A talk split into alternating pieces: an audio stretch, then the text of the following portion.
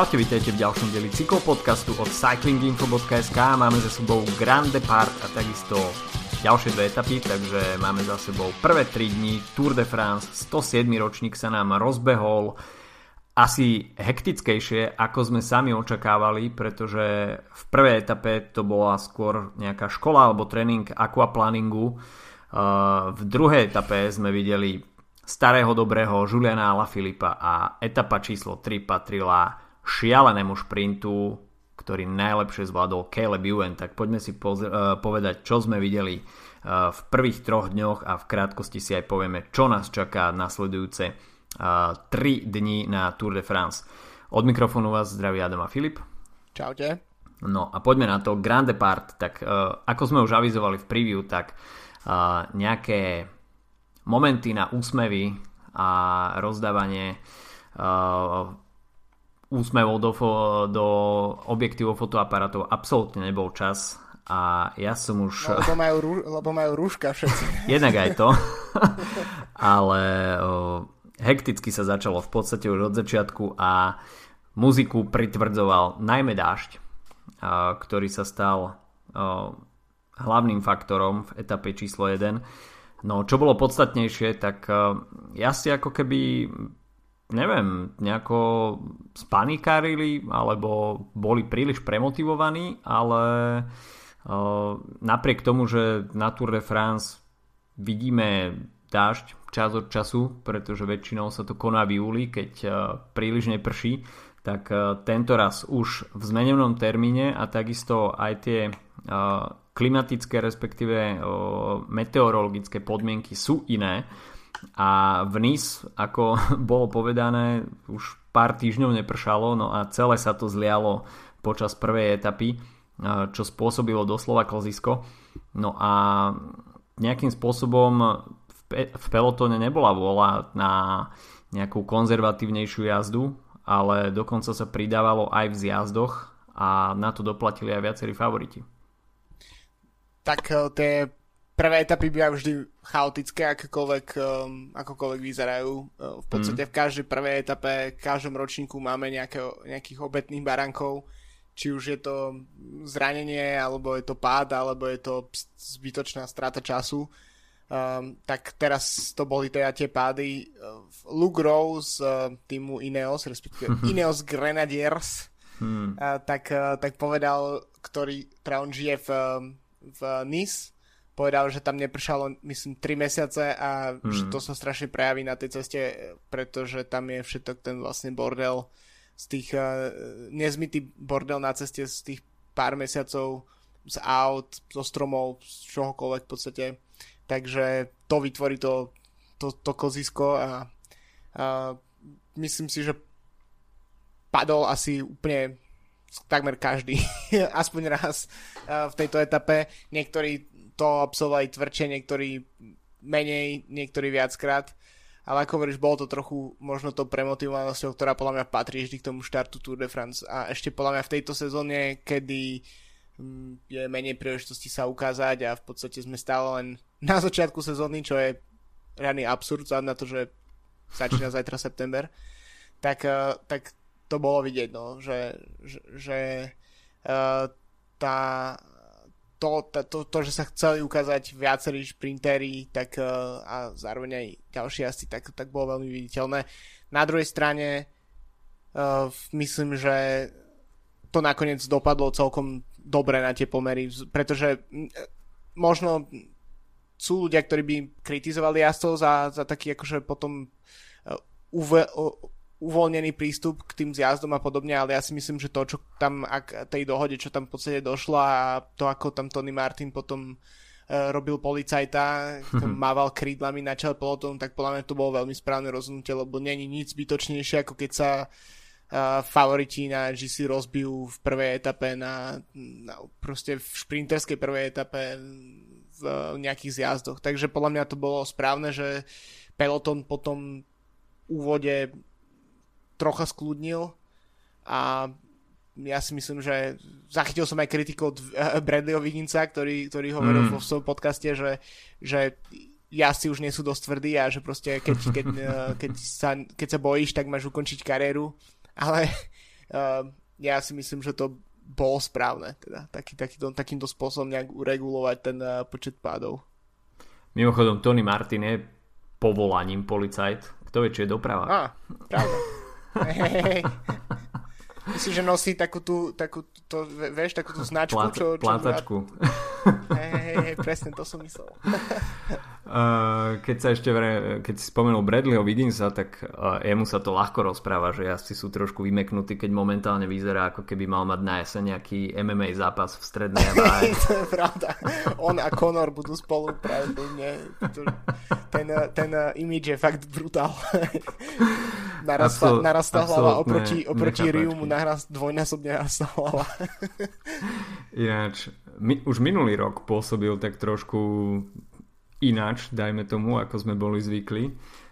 Keď sme ho videli, dajme tomu aj v sprievodnej motorke v pelotone, ale tento rok si myslím, že nabral ešte asi dvojnásobnú hmotu a momentálne naozaj vyzerá ako keby, že sa má v najbližších týždňoch postaviť proti niekomu do ringu, takže uh, tie vyjadrenia Bradleyho Wigginsa ma teda vôbec neprekvapili, že momentálne sa asi cíti na inom leveli drsnosti. Tak jasné, tak Hej, tak on, on teraz môže jazdiť proste na nejakých uh, komuterských bicykloch, vieš, proste s, uh, s troma prevodmi na nejakom holandskom bajku a, a, a, a pribrzďovať si na zjazdoch a, a, a tak. Takže, ale na druhej strane musím povedať, že mňa akože baví Viginca počúvať uh, tak ako sú niektorí, ktorí radi počúvajú Armstronga a jeho podcast. Ja som sa tiež tomu nejaký čas venoval, potom som sa aj v jednom momente rozhodol, že už potom, čo som si prečítal knihu od Davida Walsha, tak som sa rozhodol, že nebudem už počúvať Armstronga mm. a namiesto toho mám, mám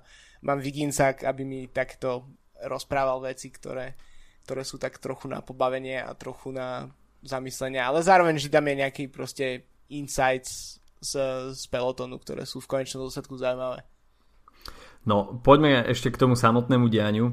Uh, počul som takisto rumors, že uh, jeden z tých alegorických vozov v sprievodnej karaváne uh, bol bola firma na, na saponáty alebo také niečo a že, uh, že z toho alegorického vozu fúkali nejaké mydlové bubliny, ktoré, ktoré v určitých úsekoch spravili dosť veľkú paseku a asi v spojení s, tou kolsko, s tými kolskými cestami v okolí Nis toto ešte spravilo nejakým spôsobom ešte väčšiu, ešte väčšiu srandu.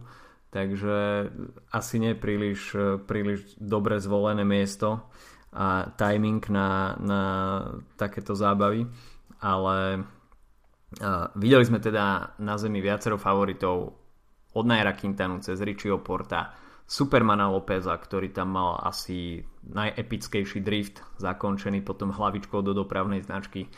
Uh, ale Smoliarom... A, a, mňa... a to treba spomenúť, že vlastne um, to bola ich vlastná chyba uh, Astany, pretože oni sa rozhodli uh, ísť dopredu a tlačiť to v tých zjazdoch v trojici, tuším, aj keď, uh, aj keď dohoda bola, že sa to robiť nebude, no a potom uh, doplatili na to v podstate mohli, na to, mohli dopadnúť ešte oveľa horšie vzhľad na to, že Miguel Ángel López nie je naozaj zranený po tomto páde, ale vyzeralo to dosť drsne, ale na druhej strane to bolo svojím spôsobom zasúžené tak trošku, trošku ich dobehla karma. karma ale uh, takisto Tibo Pino. padnúť v podstate na hranici 3-kilometrovej mety, kde už bolo oznámené, že časy budú neutralizované za, aký, za akýchkoľvek podmienok, tak to si myslím, že už príliš smolí, smolí aj na takého smoliara, akým je Tibo Pino. To je tak typické Pino proste Pinotov štart Tour de France, uh, ale tak ešte zatiaľ sa drží uh, bez nejaké straty, tak uh, možno to možno to uhrá, ale je to proste typický nervózny, nervózny štart toho, že myslím si, že nikto iný takéto štarty do Tour de France nemáme ako Pino. Vždy niečo sa stane proste v prvej, druhej etape a aby totálne vybuchol. A ak sa to nestane v prvej, druhej, tak sa to stane v 17. ako minulý rok, alebo v ktorej to bolo. No videli sme na Zemi aj viacero o, super domestikov či už počas prvého dňa Pavel Sivakov alebo počas dňa číslo 2, keď Kviato poslal na zem Toma Dumována, ktorý si škrtol jeho zadné koleso. V prípade Sivakova to však malo oveľa siahlejšie následky, ten bol teda doškrkaný dosť, kdežto Dumoulin, tak ten sa postavil rýchlo, rýchlo na nohy, posadil na bicykel a išiel ďalej. Ale teda pády neobchádzali ani tých mužov, na ktorých budeme zvedaví najviac. Takisto etapa číslo 1 mala patriť šprinterom, ale uh, pády postihli či už uh, sama Beneta, Caleba Juvena, Giacomo Nicola, takže neboli úplne v poriadku. No a tým pádom sme videli, že sa na konci dňa radoval Alexander Kristof, ktorého by som ja teda osobne na tú prvú etapu vôbec netypoval a páčil sa mi jeho, páčilo sa mi jeho vyjadrenie po, po pretekoch, keď spomenul, že no čo no, mám 33 rokov, 4 deti a ešte stále to ide. Hey, uh, tak uh, v podstate Kristof sa netají tým, že uh, si je dobrý, alebo ide mu to v práve vtedy, keď ostatní začnú odpadávať. A to znamená proste dlhé etapy, zlé počasie, tak uh, ja osobne som teda strávil v živote týždeň v Norsku a akože chápem, prečo je niekto taký oný tvrďak, keď, keď trénuje na norských cestách mladosti. Uh, nielen kvôli tým cestám samotným, ale kvôli tomu počasiu. Uh, takže tomu absolútne rozumiem, že je z neho taký tvrdý, tvrdý borec. Uh, a áno, tak ja presne ako hovoríš, skôr by som očakával, že, že Kristof to potiahne a vyhra na Champs-Élysées po tom, čo odpadnú všetci ostatní šprintery z pretekov, tak ako to bolo pred, uh, tuším, dvoma rokmi. Mm-hmm. Ale teraz uh, no, ukázal sa, že naozaj v ťažkých podmienkach uh, vie zázdiť uh, najlepšie z týchto, z týchto jazdcov. Možno niečo také, ako sme očakávali 2-3 roky dozadu od Sagana, že vlastne je silnejší v takýchto, takýchto šprinterských dojazdoch, kedy ostatní odpadávajú um, t- tak um, teraz to bol Kristof um, a mňa ešte osobne veľmi prekvapilo aj druhé a tretie miesto a teda Mats Pedersen mm-hmm. sa opäť ukázal aj po, po tom víťazstve v Polsku a Ses bol, tak uh, ten, ten to tam rozbehol podľa mňa excelentne v tom, tom šprinte a podľa mňa tam možno chýbalo len trochu viac nejakých skúseností, uh, ktoré práve Kristof má, aby, aby, do, aby do, išiel k tomu víťazstvu, čiže uh, nakoniec tam v podstate v tej, tej desine boli skoro všetci tí hlavní šprintery, možno okrem, uh, teda určite okrem Caleba Juvena, ale inak, uh, inak bolo vidieť, že, že tie dopady tej, tej ťažkej etapy bol, vlastne rozbili kompletne ten, ten šprint a bol, uh, bolo to dosť chaotické. Takže tam, tam preto sa dostávali dopredu um, jazdci ktorí by sme mohli považovať za klasikárov. Inak keď sme pri tom akože zlý, zlé počasie a zlé podmienky, tak v podstate aj Mats Pedersen sa ukazuje, že je jazdec, ktorý mm. uh, po tom, čo vyhral titul v Yorkshire v tom, v tom strašnom počasí, tak uh, tiež si ho budeme asi pamätať dlho ako jazda, ktorý, uh, ktorému, ktorému tieto podmienky pasujú. No, keď sme ešte pri Aleksandrovi Kristofovi, tak uh, zaujímavé na ňom je, že hoci on patril pár rokov dozadu k tým top šprinterom.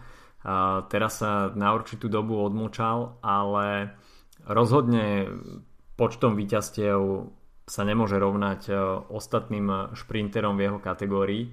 A, tak má na konte úplne skvosty. V podstate dva monumenty, Ronde, San Remo, a, Svetý grál šprinterov, etapu na Champs-Élysées a teraz žltý dres to je, to je niečo neuveriteľné, ako on v podstate dokáže, dokáže načasovať formu rovno v také dni, keď, v ktoré sa to proste ráta.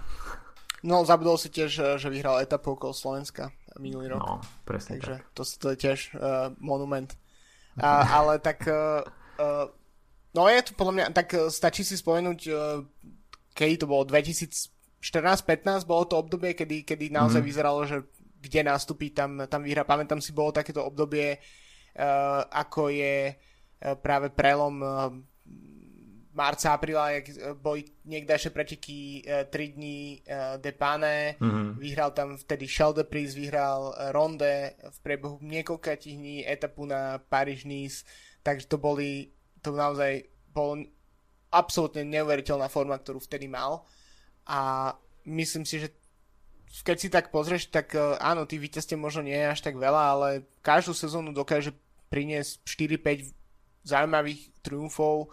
Uh, každý rok vyhrá Ashborn Frankfurt napríklad, ale takisto sú tam víťazstva na, uh, na etapách Grand Tour. Takisto to bol jazdec, ktorý bol veľmi blízko toho, aby porazil Sagana v tom čase na majstrovstvách sveta práve mm-hmm. doma v Norsku.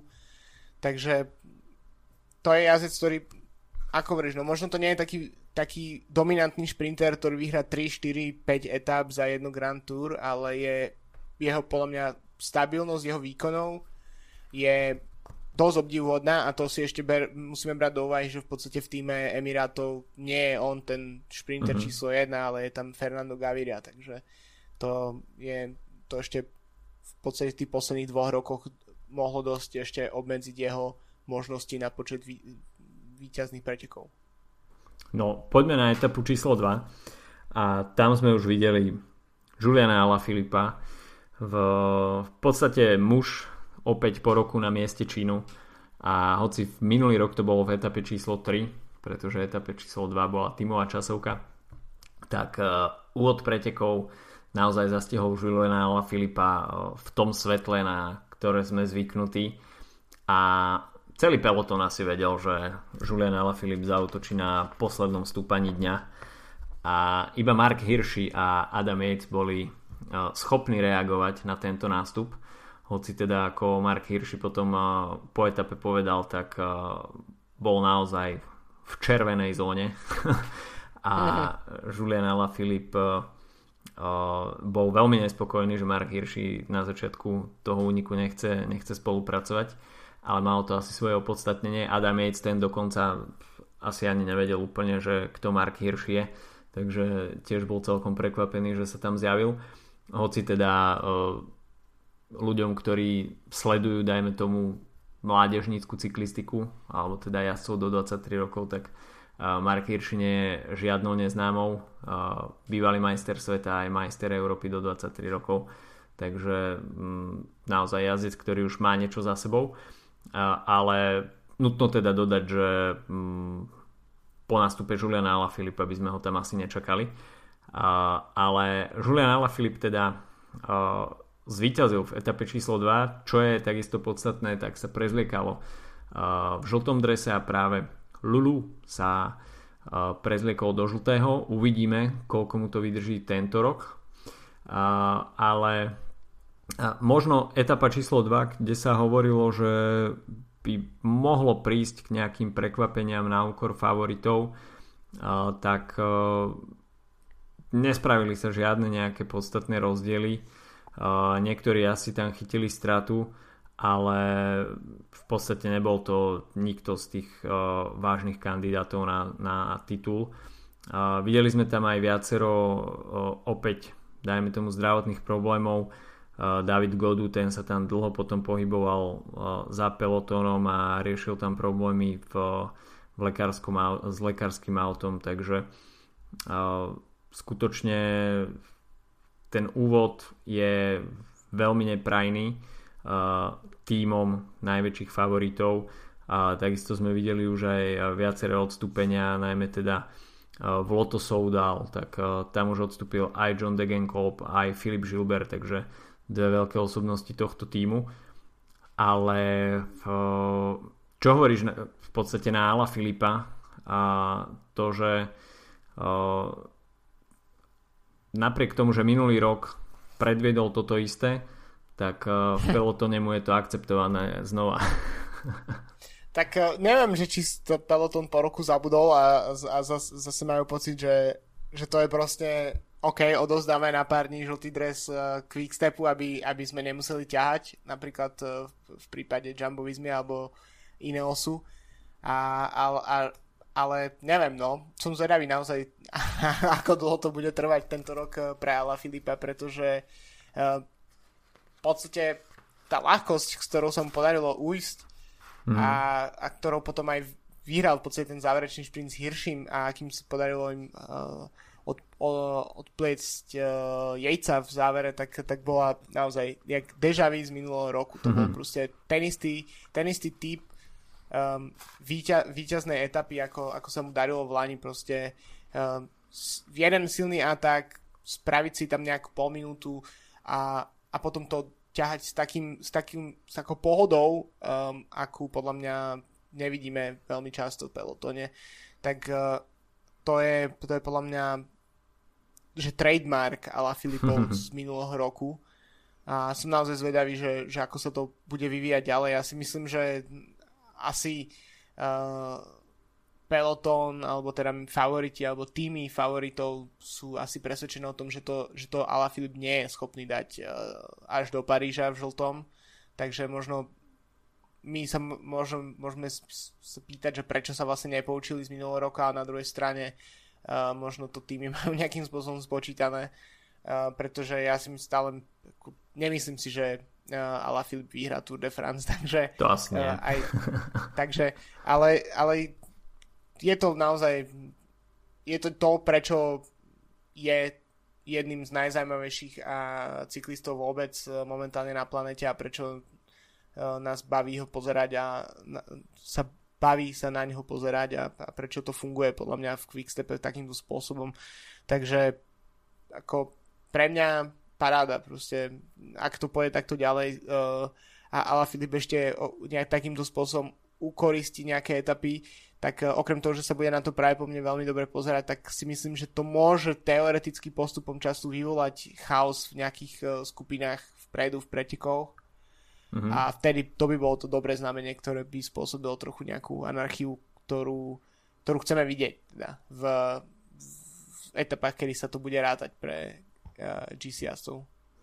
Možno pre neho malá škoda, že neodišiel sám, pretože tie posledné 2 km už boli veľmi zviazané taktikou a sústredením sa na ten záverečný šprint.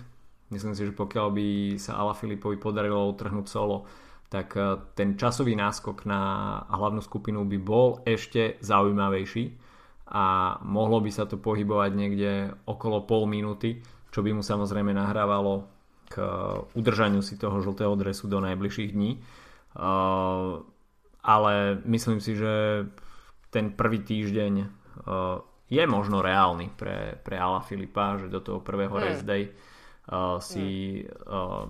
si dres udrží, hoci teda už na konci prvého týždňa sú na programe Pireneje, ale to si myslím, že Ala Filip po minulom roku si je asi vedomý, že na celú túr to určite stačiť nebude, takže v Quickstepe sa asi zamerajú na to, aby sa udržal ten uh, žltý dres čo najdlhšie a určite sa nebudú stresovať tým, že či v treťom týždni budú zlomení alebo nie. Myslím si, že k takémuto scenáru asi nepríde a uh, Ala Filip si bude ten žltý dres užívať čo najdlhšie ako bude môcť a potom sa vyslovene zameria na ďalšie etapy. Takže uh, je však dobre vidieť, že, že Ala Filip je pri chuti, je pri sile a že táto túr ho naozaj, naozaj baví a toto asi nebol posledný výstrel, ktorý sme od eh, Ala Filipa videli. Takže to bola etapa číslo 2, no a etapa číslo 3, tak eh, to už ako sme spomínali, eh, bola šprinterská záležitosť a Caleb Ewan si pripísal prvé víťazstvo na tohto ročnej Tour de France. Pomerne bláznivý šprint, ktorý začal dosť skoro a Peter Sagan bol jeden medzi prvými, ktorý vyštartoval v ústrety cieľ, cieľovej páske. Avšak nebolo to, nebol to vôbec jeho deň a Caleb Ewan možno mal dnes to, čo mal Peter Sagan zo pár rokov dozadu a to perfektný šprinterský timing, kde v podstate uh, mu všetko vyšlo na vyratané do poslednej sekundy a tou rýchlosťou, ako obiehal uh, či už Nicola alebo Beneta, tak uh, to bolo niečo fantastické. No a ešte to esičko, ktoré tam predvedol, to, to bolo až drze, by som povedal, pretože to, to z toho sršala taká sebavedomosť a mm. ako hovoríš, ten timing mal absolútne uh, dokonalý, ale tiež to proste to, že si je vedomý toho, čo, čo je momentálne schopný dosiahnuť, tak to podľa mňa bolo vidieť v tom, v tom esičku, uh, ktoré, mm. ktorým tam, uh, tam pre, proste predbehol konkurentov a nakoniec aj z celej fotky bolo vidieť, že ten, uh, to bol šprint, ktorom nikto nemal nárok, takže um, myslím si, že UN vyzeral dnes, možno je príliš skoro robiť také, také predpovede, ale vyzeral dnes, že on by mal byť po roku znova ten dominantný šprinter týchto pretekov. A to aj napriek tomu, že v podstate jeho tým sa zmenšil na 6, 6 borcov, keďže spomínal, odstúpil z, uh, s tým, s, s problémami s kolenom uh, Filip Gilbert, odstúpil Degenkop respektíve uh, prekročil časový limit v prvej etape, takže v še- šestke dokázal v podstate sám, sám na seba vyhrať túto etapu bez problémov. Um, keď sme pri tých vlakoch, tak uh, spomínal si na konci minulej etapy si spomínal Ala Filipa a to, ako Quickstep prístupuje k tomu žltému dresu, tak je super vidieť žltý dres, podľa mňa byť súčasťou šprinterského vlaku. Ala Filipa tam bolo dosť vidieť, keď uh, rozbiehali Beneta. Um, ale my, zatiaľ Bennett podľa mňa asi bude tým mužom číslo 2, ale ak to pôjde tak ako doteraz, tak, uh, tak UN bude ten, ktorý si odniesie 3-4 víťazné etapy z tohto ročného túr. Mimochodom, uh, stále si pletiem Kaspera Asgrena s Michalom Morkovom tento rok, pretože ah, ja som, si hej, vystriedali hej, dánsky národný dres a Kasper Asgren je tak dobrý v tejto práci, že je veľmi porovnateľný s Michalom Morkovom. Áno, akurát v prvej etape uh, som sa pozeral, keď uh, tam bol šprint, že prečo prečo vlastne nechal v tom uh, odpadnúť Morkova, tak že prečo tak skoro nastúpil Morkov uh, v rámci toho vlaku a potom mi došlo, že to je Asgren. Uh, takže áno, ale nejaké, je to stále môj najobľúbenejší majstrovský dres uh, ten dánsky, quickstepovský, ale musím povedať, že aj ženský dánsky, ten momentálne, nepamätám si mm, jaskyňu, ktorá, ktorá ho nosí, ale je z, z týmu Pol, Polka a mm-hmm. ten je tiež veľmi jednoduchý, proste červená s krížom a minimum sponzorov a takto, takto má vyzerať. No a tak uh, ten, ten dánsky v mužskom to už je pre mňa klasika. Mimochodom, perfektný majstrovský dres má Tom Squinch mm-hmm. treku Segafredo.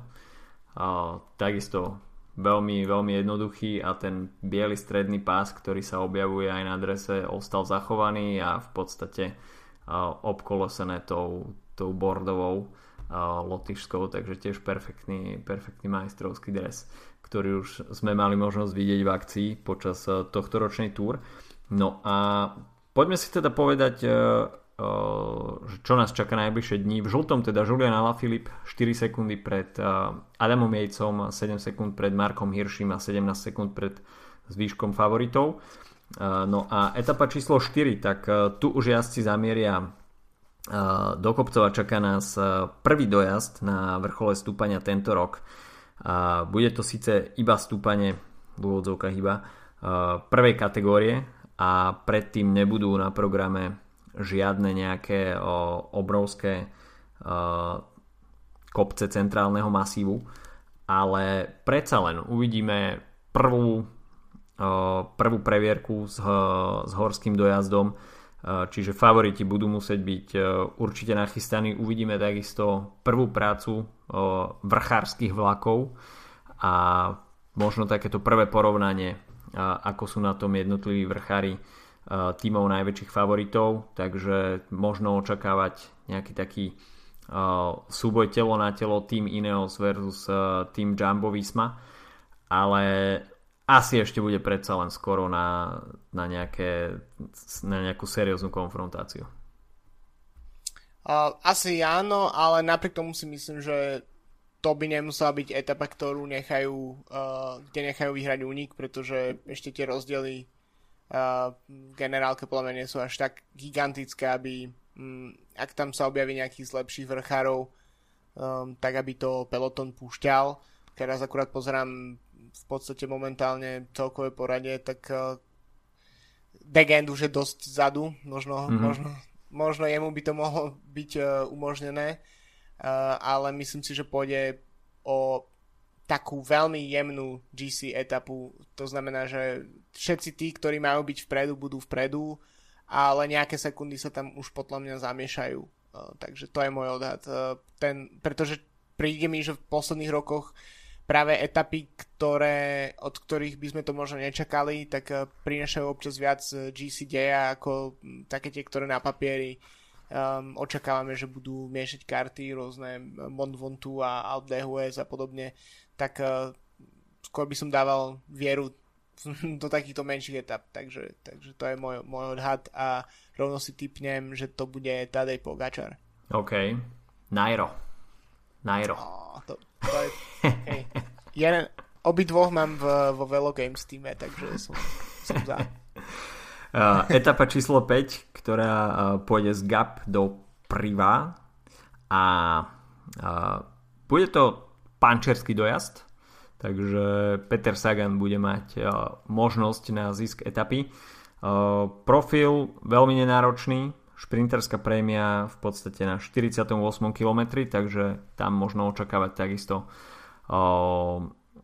veľkú aktivitu jazdcov, ktorí majú záľusk na zelený dres. No a myslím si, že v závere by to mohol byť tesný súboj medzi Saganom a Mateom Trentinom, o, ktorý vyznie pre Trentina. Ja som chcel typu Trentina, tak uh, nebudem meniť svoj typ, uh, pre, pretože to je podľa mňa, že dobrý, veľmi dobrý. Dnes, keď sme videli, alebo včera, v, v tú uh, ich zájomný šprint o mm-hmm. prémiu, tak, uh, t- tak vyšla pre Trentina. Ale ak by bol Wout van Art uh, upustený z, z povinnosti práce pre svojich lídrov, tak, tak možno aj on by mohol miešať karty. Takže Trentin to má jasné. Jo, uh, no a dva, etapa, dva etapa číslo 6, uh, eh, ktorá nás čaká vo štvrtok 3. septembra, tak uh, tam už jazdci zamieria do centrálneho masívu. No a uh, takisto uvidíme stúpanie, uh, uh, respektíve finish na vrchole stúpania. A konkrétne to bude stúpanie prvej kategórie Col de la Luzette, po ktorom ešte bude nasledovať mierny zjazd a nakoniec sa bude finišovať na Mont Ajural, Ajural neviem ako sa to správne vyslovuje. Takže začiatok tragickej francúzštiny. No a tuto myslím si, že by to mohlo byť na únik a Ilnur Zakarin má už miernu časovú stratu, takže na GC to už asi nebude, takže pre mňa Ilnur Zakarin. Na Zakarina som myslel inak aj ja, lebo CCC konečne začalo vyhrávať preteky, aj keď je to teda v Maďarsku na o niečo menšom hmm. podujatí ako je Tour de France, ale, ale, ale je tam, sú tam nejaké víťazstva, niečo sa tam zlomilo, ale keď sa pozriem tak uh, na to, že kto je najviac vzadu z tých zaujímavých mien, tak by som povedal, že Lilian Kalmežán. No, ok. Dobre. Takže my v tom máme jasno. Uvidíme teda, čo nám ponúkne Tour ďalšie 3 dní. E, zdá sa, že po tom mie, e, veľmi hektickom e, úvode sa to asi trošku zvolní, ale určite, určite sa nepôjde lážo plážo, pretože výzva získať etapy alebo uchmatúci pre seba žltý dres je veľmi veľká na to, aby sa išla Z2. Takže počujeme sa opäť vo štvrtok, majte sa zatiaľ pekne, čau čau. Čauko.